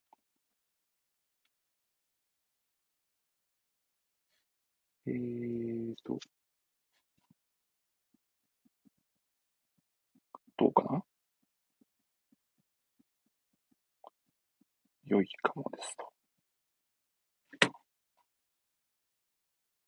よいしょ。はい。スタンド FM たまに、配信がうまくいかなくなっちゃって、途中ではい、あの、ラジオがぶつ切りになっちゃって、何回も配信し直すみたいなことが結構昔は頻繁にやってて、うんはい。全然その、きあの、分割するつもりなかったのに、第4部まで行っちゃうみたいなことも昔あったりしたんですけど、今は、最近は結構安定してきてるんですけど、なかなかサプライズゲストの方、おいよいよ来たかな？これは、おああ、あとさんが。あとさん、こんばんは。こんばんは。あ、ついに入れましたね。よかったです。よかったです。ああ、よかった。サプライズゲストのアートひろみさんです。よろしくお願いいたします。はーい、こんばんは。こんばんはです。いや、すいませんほやほやです。一週間も経ってないですあそう会ったそう。超すごい最近。最近。さっきあの、なじささんと事前の打ち合わせをさせていただいてた時に、はい。あの、アトさんに以前お会いしたんですよねってお話をさせていただいて、そうなんそう、それだったらアトさんお呼びしたらよかったですねっていう、よくわからない小ネタを挟んでおりました、僕は。はい。はい。そうなんですよ。そだから、ね。あ実はのかなってか。そう、実はお呼びしてたという。いや、ということで。サプライズですからね。サプライズですからはい、ここはね、秘密にしておこうということで、いやー、はいいや、アトまあまあさんよく、サプライズされましいやー、よくお越しいただきました。いかがでしたか？あの、なえささん初た。はい。ゲストの回を、アトさんもはい。途中から聞いてもらってたと思いますが、そうですね。あの、んうん寝かしつけしながら、あおの、耳だけちょっと聞きつつ、あの、あら、あやこさん、上手だわって思いながら聞いてました。いや、本当にトークが、はい。ね、さすがです。軽快で初参加とは思えないようなそうそうそうそう。素晴らしいはい。ねトークっぷりで、はい。あとさんにも聞きたいですね。ノブとタコミどっちなのか。早速聞いちゃいますかど、どうですか？アトさん。いや、なんかさっきのちょっとみちゃさんの意見に私は多分近いですね。おなんか、若かりし頃を読んでた時はうん、やっぱちょっと匠は無理だよって思う部分はありましたね。ちょっと、私には手に負えないって。やっぱそれなら、あの、素直に優しいノブがいいなって思ってましたね。うんやっぱりね、将来的には実家の旅館をね、二人で切り盛りしていきたいみたいな未来も見えてましたもんね。そうそう、夢はおかみさんだったんで、これは、いいなっていう。そうそうそう。それしかないなって思ってたんですけどね。やっぱでも大人になると、うんうーん、ちょっとノブじゃ物足りない感じはする。ああ、そうなんですうね。ん。いやー、なかなかノブ辛いですね。ノブ、てかみんなそうですけど、年齢は止まってるじゃないですか。はい。彼らはね、う20、ん20代前半とかで止まってるけど私たちは成長しちゃうから、うんそこがねノブの今後の成長を見たらもっといい男になってるかもしれないけど20代前半のノブでは多分物足りない。なるほど。いやー、今後の成長に期待ですね。そうですね。そうもうめっちゃダンディーなねあの、ね旅館のあのオーナーになってたらもう最高ですよね。いやー、あ、でも本当に、まあ、ノブの優しさはもう、うん。このね、作中で登場するキャラクターの中でも随一なのかなと、まあ、だからこそ苦しんじゃってるノブ自身がっていうところもあるので、なんかそこがともするとちょっとね、あの、決断力が、まあ、匠と比べると、みたいな風に見えちゃうところもあるのかなっていう。いやー、そんな、お、どうぞ、ナイサーさん。いや、矢沢作品、それこそ、あの、店内でも、ケンちゃんとか、ああいうこう、ひたすらいいん。子の当て馬っていうか、あっという間問題です と思って。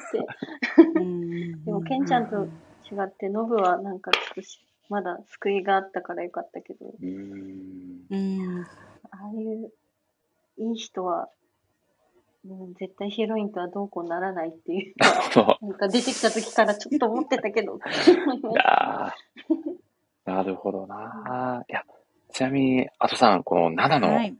この作品の一番の魅力ってどういうところにあると感じますか？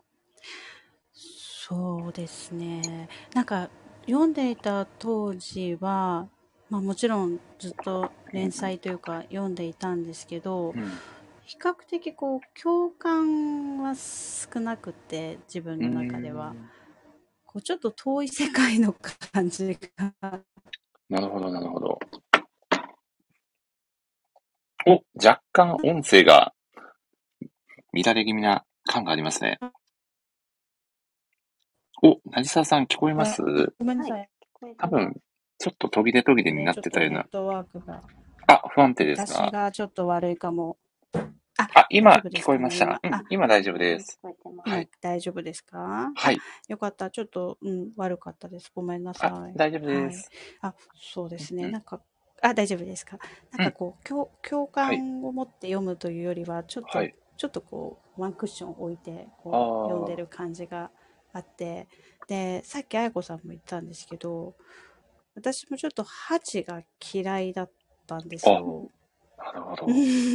読んでた当時。うんなんか、イラッとするんですよねうーん、そうでそれがねでもなんでなのかなって大人になってから分かったのが彼女のなんかね自由さはい。が実はこう羨ましいというか自分はそういうふうには生きられなかったのでそれに対してこうそんな自由にね好きなように生きて世の中やっていけると思うなよって多分どっか心で思ってたんなですよ。るほど。いや、これは非常にわかりやすい。えお話でしたねなんかそう、ずっと読んでる当時はね、気づかなかったんですけど、イラッとして。て、ただなんか大人になるほど、あ、そういうふうには生きられない自分の嫉妬というか、あーこう羨ましいみたいなうん、感情戦が。戦望というか、そういう感情が。そうねあんななるほど風に好き勝手生きてるのになんか、なんとなくこう周りが助けてくれてたりとか、はいはい。なんかね、こう、うん、羨ましかったんだと思うんですよね。いやなんかそう、そういうのを気づかせてくれた作品かなっていうふうには思います。いやー、うん、確かに、でも7、8ってもともと一般人じゃないですか。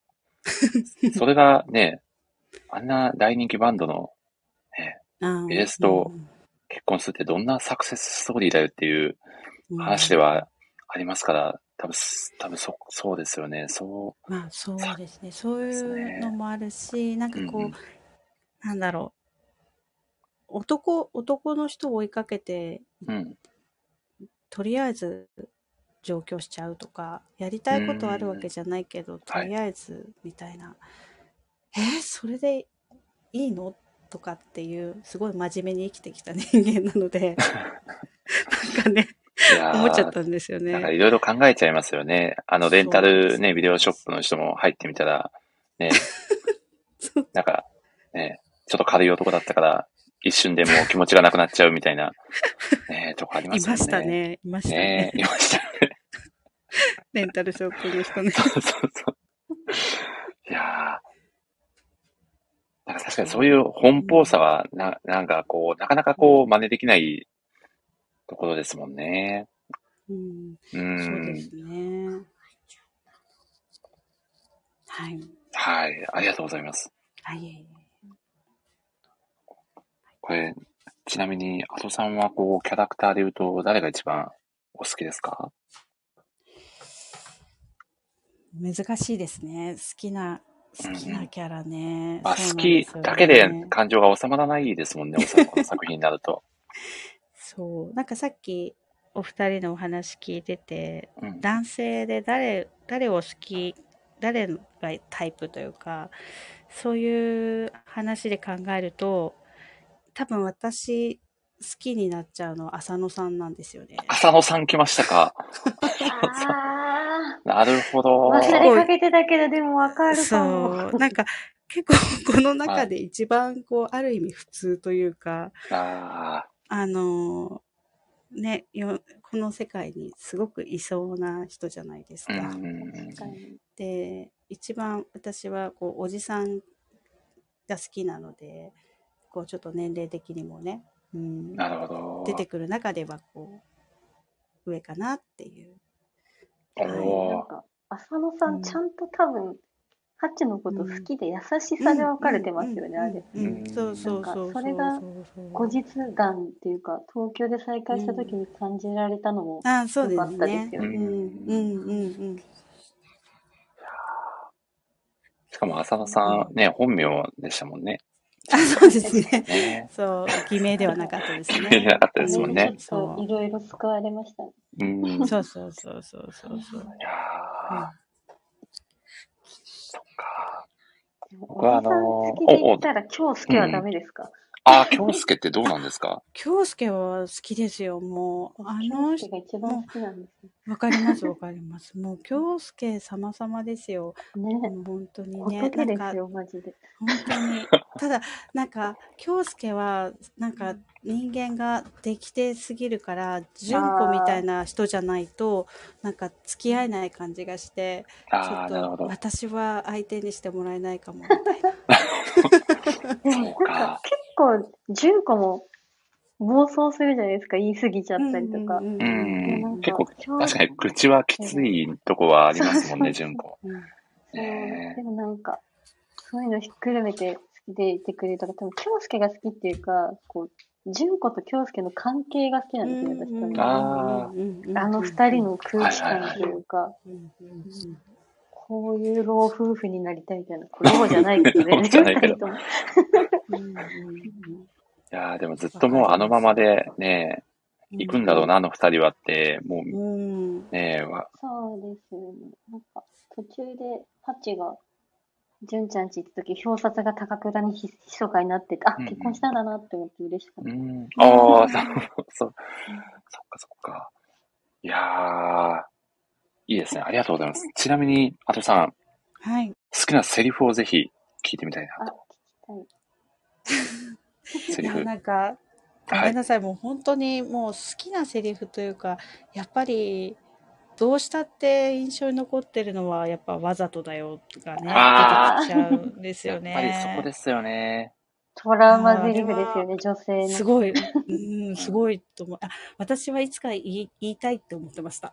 おお言える女になりたいぞって思ってましたけいど、使う機会はありませんでした。いやー、そうなんですよ。この漫画使う機会がないセリフが多いんですよ。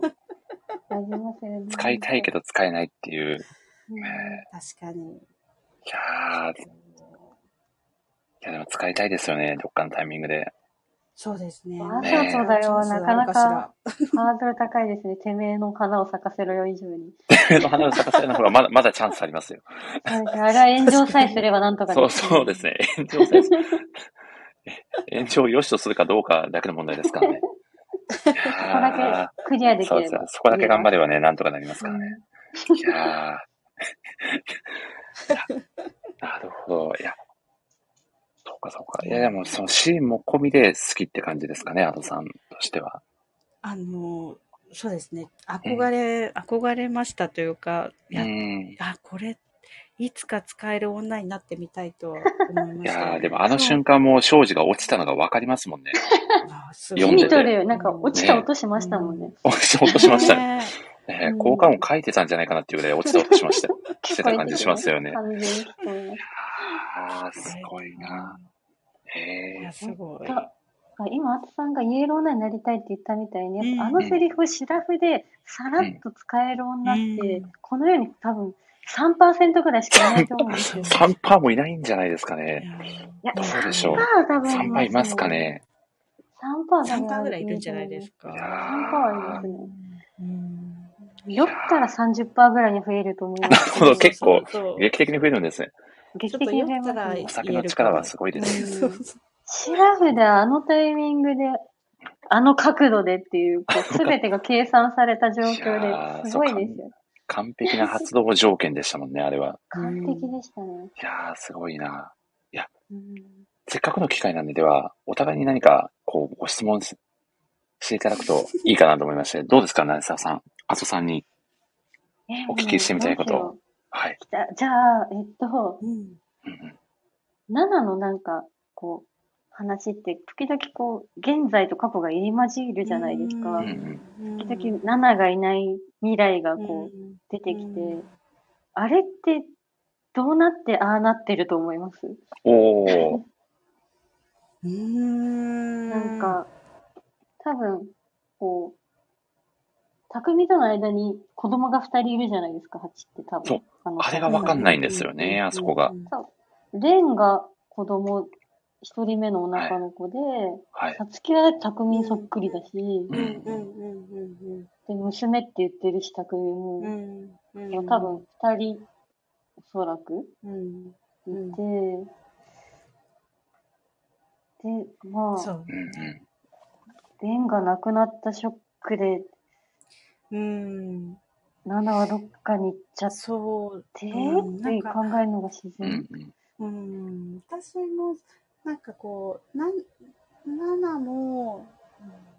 まあ悲しいけど死ん。じゃったとかそういうところは私は思ってはいなくってやっぱどっか行ってしまったのかなっていう、でもなん。かどこかで、まあ、例えばちょっとあれですけど記憶がないとか彼女ナナはね。でどこか離れたところで密かになんかこう歌いながら暮らしてるみたいな。で彼女周りのみんなはまあ探してるけどまあ静かにナナが幸せならそれでもいいな。みたいな。うん。なんかそんな、そんな、でもどうなんだろうな、最後まで描いていただけるのかわかんないですうけど。うですよね。なるほど。本当、レンが死んじゃった時に、ええー、もう、なんてことするんだと思ったけど、もういやー、いやそうーですよね。すごいなと思いますね。いやーあれを出せるっていう。でもあの、ヤスがね、お前を救う言葉がどうしても思い浮かばねえって涙するシーンあるじゃないですか。あそこももう苦しいですよね、本当に。苦しいですう。ね。うんん。本当。すごいなんか面白いし私感動するけど、苦しい漫画ですうね。んいやー、そうなそうんですよ。そう、苦しい、苦しいね漫画ですよね。本当に。やそうこれですね。そのうん、れん、れんか、あの、おに、さつきのおに、お兄ちゃんになるんですかね。うんと思うんですけど、どうだろうっていう。本当に匠の子供なんですかねど、どうなんですかねか、はい。ナナが産んで失踪した。あ僕はどっちかというとそっち説なのかなって思ってたんですけどうんで、その子供を匠育ててる。が男気で育ててるみたいな、匠とハチが育てて、で、うんえー、まあ悲しいかな、ナナのお母さんじゃないですけど、ナナも失踪しちゃったみたいな流れなのかな、なんてのをぼんやりそうですね。思ってたりしました。髪の色がはい。黒じゃなかったですね、レンが。子供のレンが。あだから、あれはむしろ染めてる可能性もあるけど、染めてなかったら、ナナとレンから生まれないかなって思って。なるほど。うんうん。そうなんだうんー、いなやるほど。そうですね。めっちゃ気になるけど、はいこの妄想で誰か、漫画家さんとかに、なんか、オマージュ的に書いてもらえないか。うんー、確かに。いやそういうの、なんか書いてる人いそうな気もしますけどね。あと、確かに。あと僕絶対これ100%、100%、あ、あの、間違ってるのを大前提で言うんですけど、もしかするとレンが異世界転生してる可能性も ああるんじゃないかっていう。だったらいいんですよね。だったらいいんですかね。でも大体異世界転生、確かにああいう、こう、はい交通事故シーンから行きましたそうそう そもそも異世界じゃないんじゃないか説もありますけども、なんかよくわかんなくなっちゃうんであれですけど、作品の世界観おかしくなっちゃうんで、おそらくそれはないとは思うんですけど。いやー、まあでもそういった謎もね、残ってるので、ど、本当にどうなってしまったのかなっていうのは気になるところですよね。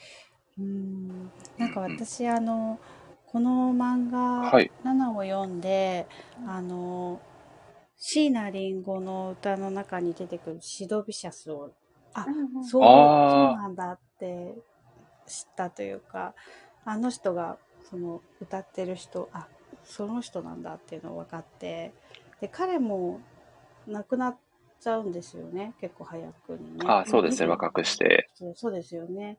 なんかだから結構そこをやっぱモデルにしてるから、じゃないかっていう話はやっぱあるから、レンは最初からこう亡くなっちゃう設定だったんじゃないかっていうのはやっぱ言われてるから、うんまあ、。そこは、うん、仕方のない流れだったのかなっていう、うん。はい、思いつつ、展開は気になりますね。うん。ー、いやーそこなんですよね。でももうね、先ほど内澤さんが、あの、矢沢愛店のうん話もされてましたけど、もう書かないのかもなーっていう。うんいやー、これは、誰か書いてくんないかなっていう 気持ちはありますけどいろんなパ、ターンでもらえないですかね、いろんなパターン。そう そうですね。なうん3、4パターンほど出していただいて、一番ね、幸せそうなやつを噛み締めたいなっていう。影武者で連死んでなかったとか。なるほど。なるほどちょっ。と遠くに行きたかったんだよとか出てきてたとかないかな絶対ないな。まあ、そうそうですよね。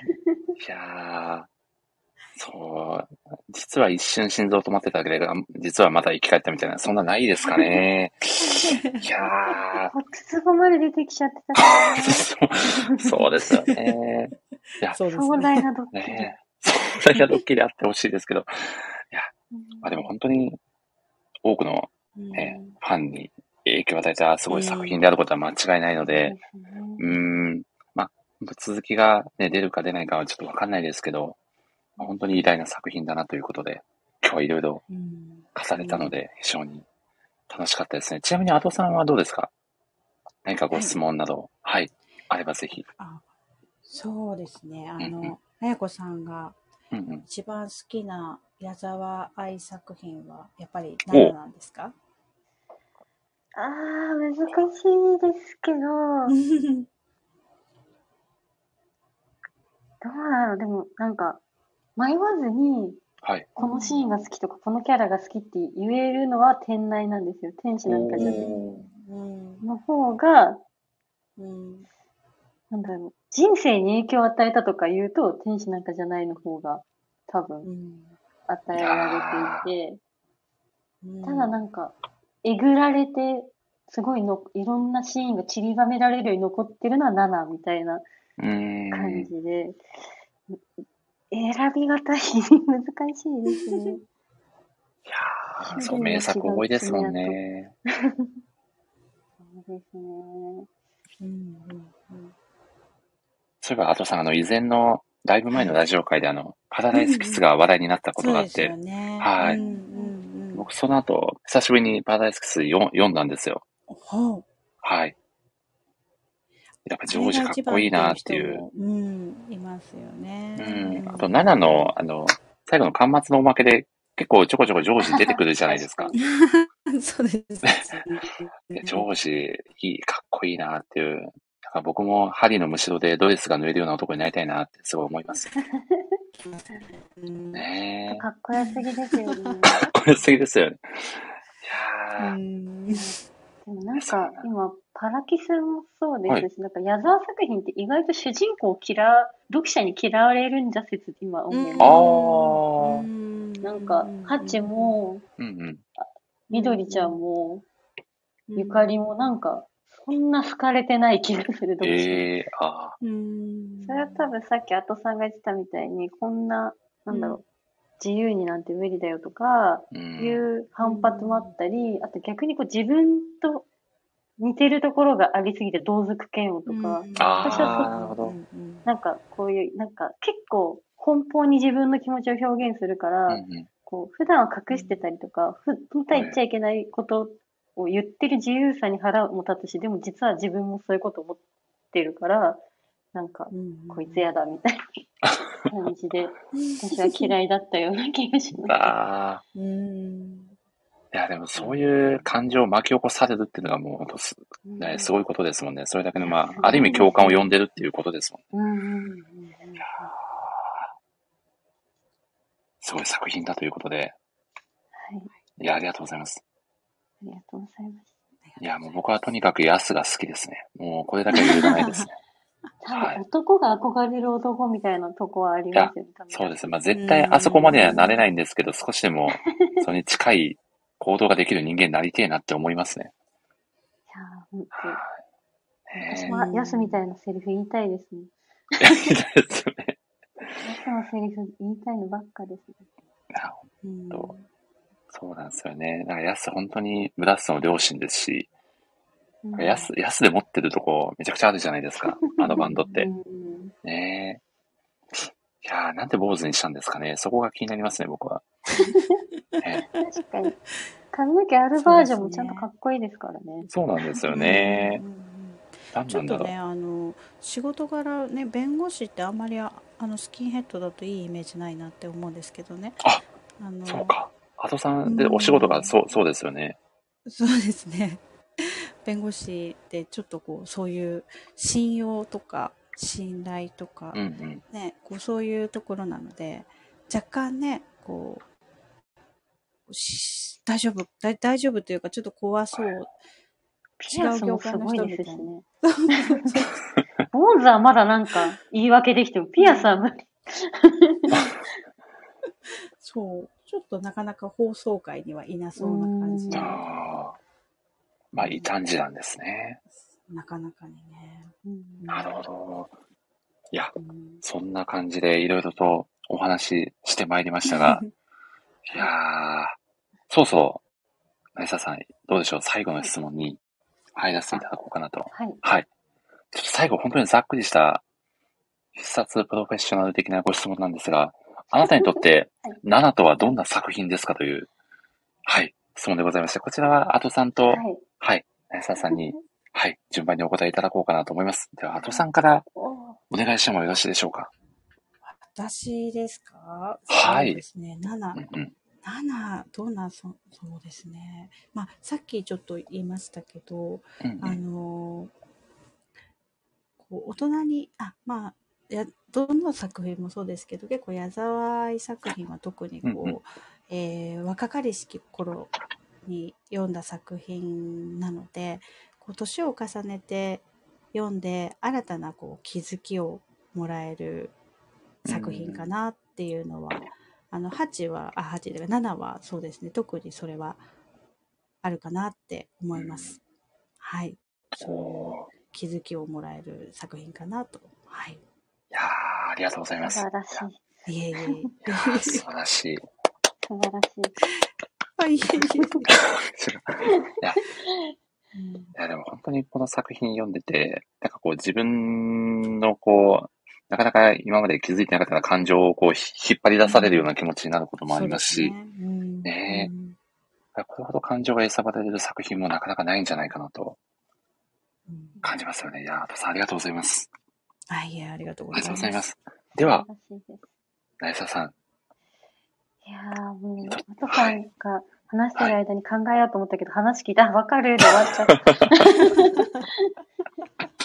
えでも似たようなことになっちゃうんですけど、でやっぱりこう、人に、人のなんだろうな、感情とか考え方とかについてとにかく学べる。学べるっていうかなんだろうな、気づかされる。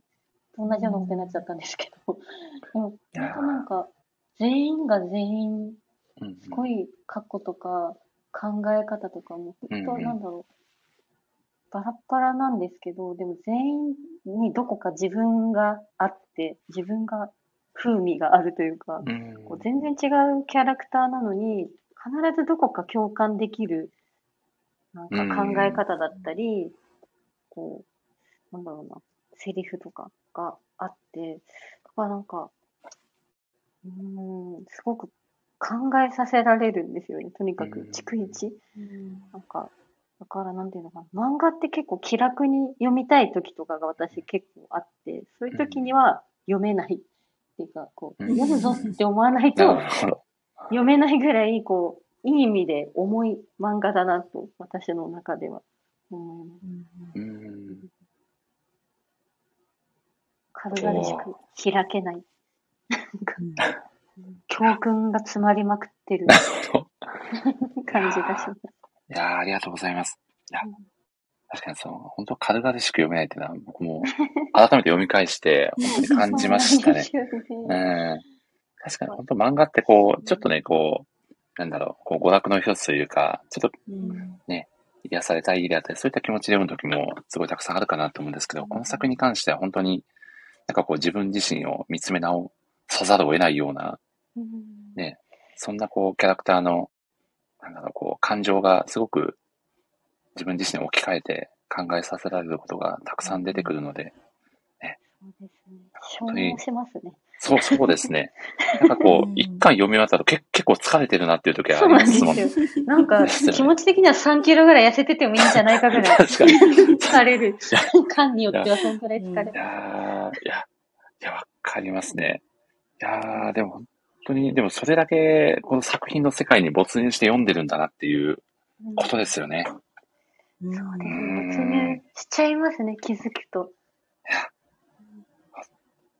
いや、そうですよね。なんで、あ、本当この作品に出会えて、あ、本当よ、良かったって簡単に言ってしまうのもあれなぐらい、なんかこう人生の、なんか本当にうんあね、りがたいですよ。そうで一部になってるようなうん。作品なので、今日はね、お二人といろいろ7についてお話できて良かったですし、やっぱ幸子ってすごいなっていう、改めて今日は 感じましたね。ね結論そこですね。うんいやそこですね。シラフの差だ、わざとだよ、はい。最強っていう。シラフでわざと、いやー、シラフでわざとは3%っていう、これだけは覚えてる。そうそうですね。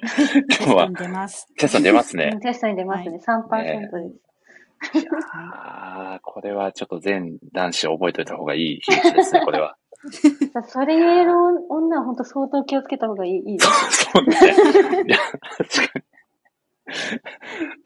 に。も、猛者ですもんね、これはもう完全に。うんすごい天然の猛者ですね。いや 野生の猛者です。ー、その中で今日はね、本当にいろいろとね、ささん、あの、初登場でしたが、いろいろお話できて、本当に本当に、めちゃくちゃ。楽しかったです今日はねねささん、はい、初登場でしたが、今日はいかがでしたか？いや、楽しかったですね。あーなかなかここまで嬉しいですね漫画のことだけをずっと喋れる機会ってなかなかないので、うん、いや、そうですよありがたかっね。たです。いやー、嬉しいです。本当に、僕もいろいろ話せて楽しかったですし、いや、ちょっとヤスのセリフ本当に言いたかったので今日言えてよかったです。はい。ね、ちょっと、ノリスさんがえ炎上するの楽しみに待っていやます。、炎上、炎上前提で。いやーいやまあまあ、本当炎上しても、ヤスのセリフがあるからなんとかなるんじゃないかなって思ってますんで、自分の心の中で花を咲かして生きていこうと思います。いや、そして、はいい。いやーそして、アドさん今日はね、はい。あの、矢沢愛先生の7を飾る会に本当に、ね、ゲスト参加していただいてありがとうございました。ナイサーさんともね、はい、こちらこそ。ねお話できて非常にいいい時間だったんじゃないかなと思います。が、今日はいかがでしたか？そうですね。あのうんうん、すごい先日ぶりで、先日ぶり。あの、はい、あの、あの、この間は、あの、ちょっとお酒を楽しうんうく一緒に飲ませていただいて、今日は漫画を一緒に楽しく語れて、あの、最高だなと思うので、今度はお酒を飲みつつ漫画を語りたいなと。あ、思います。いいですいはい。やー、いいですね。僕もキャプツバ片手にぜひ持参していこうかなと。はい。ぜひぜひ。はいはい。あとさんとはね、以前、あの、実はお会いさせていただいたこともあるんですけど、そうですよね、ね一緒にね。はいナイサーさんまたぜひタイミングがもし合えば、ぜひぜひ。はい、ぜひ、うん。はい。いやー、ちょっとリアルわざとだよの練習もね、ちょっとしておこうと思います。僕 はい。僕が使ってどうするのって話ですけど。さんがレスするね。いいですね。いやー、まあ、そんなわけで、ナイサーさん、また、もしよかったらはい、定期的にラジオもあお届けしてるんではい。またよかったらぜひ遊びに来てもらえると嬉しいです。ありがとうございます。はい。本当に本当に今日はありがとうございました。ありがとうございました。いそしてですね、あはい。ありがとうございました。ではですね、ちょっと最後に、次回のラジオ会の、はい、告知だけさせていただこうと思います。えっとですね、次回はですね、次回何だったっけな？あ、思い出した思い出した。あの、次回はですね、5月の5日の、えー21時から、えっ、とですね、漫画好きお友達の旅数タコさんとですね、WMC でお送りする、はい、。ラジオ会で、あの、実はですね、この、森市ラジオの通常放送会、あのまあ、いゲストの方がお好きな一作品を語るっていうラジオが、今回で51回目なんですよ。うんうんまあ、これ、過去の通常放送会のラジオ会の中で、まあ、ゲストの方にも何名か来ていただいて、それぞれの、まあ、一番印象に残ったラジオ会をお話しいただいて、森市ラジオ、過去の放送会の中で、まあ、一番のうん推しのラジオ、まあ、推しの作品を、そのラジオで放送した回の中から決めようっていう、通称タコ漫画大賞というラジオ会をですね、はい。タコマン2023という感じで、はい。勝手に漫画賞を作ってお届けしようという、はい。放送会を予定してるんで、またもしお時間があればお二人も、あ聞いていただけると非常に嬉しいです。はいいいはい。そして、ね、また、あのーイベント会なんかも、今回はあの、一作品を語るラジオ会でしたが、時々、あのーうん謎のプレゼン大会とかも、実は開催したりしてるので、実は前回ね、アトさんも優勝されて、そのプレゼン大会で。あそうですそうなんですよ。はい。光栄これはな。はい。はい。あのね、景品が豪華すぎるプレゼン大そうなんですよ会なんで。はい漫画のやつですよ。おぜひよくご存知でありがたいですね。はいこれも、内田さん、もし、次回、チャンスがあればはい。好きなお酒を語優る。勝を狙って。はい。あ、お酒の。はい。お酒で大丈夫ですか？大丈夫です。お酒好きなライターさんも結構たくさんいらっしゃるんで、あ、そうなんですね。はい。お酒に合う漫画をね、プレゼンするみたいなんでもいいですし、ああ、なるほど。。はいい。お酒に合う漫画、いですね。ね、なんかいろいろありそうな気がするので、はい。うそうですね。ん。はい。またお時間があればぜひ、どちらもね、見ていただければと思います。ありがとうございます。はい。あとさんとナイサさん何か告知とかお伝えしておきたいこととか最後何かございませんか？ないです。あ、ないですね。力、力強かったですね。同じくないです。なるほど。承知しました。何もないということで、ね。はい。ということで、ゴールデンウィークね。告知はいできることができるようにはい頑張ります。そうそうですねはい。これからね、連休に入るかと思います皆さん楽しい週末をお過ごし。いただければと思います。はいではですね、実はですね、安田さん、このラジオ最後にはい恒例のご挨拶がありまして、今回はせっかく初ゲストということで、内澤さんに最後締めていただきたいなと思っております。はい。どんな感じかと言いますと、ですね。それではまた次回の放送でお会いしましょうって言った後に、小声でせーのと言っていただいた後に、この3人で一緒にさようならと言うっていう、はい、やつなんですけど、このさようならがまあ毎回合わないんですよ。そうですよ、でしょうね。はい。そうなんですよ。なので、ちょっと今回こそはね、うまいこと、ねはい、合わせていきたい。大丈夫です。はい。はい。では、なささん最後に締めお願いいたします。お店なんだっけちょっと、さようならのタイミングばっか考えちゃった。えっと、あれ、えっと、えーと、ではまた次回の放送でお会いしましょうの後に、はい。はい。せーの、さよえ、うならで。ではまはい。た次回お会いしましょう。私が言うんですね。あ、はい、そうです。はい。はい。私それ勝手に私じゃないと思ってました。どうも全然全然もう、ははいい、もう、うんゆるりとではお伝え、はいはい、お願いします。言います。はい。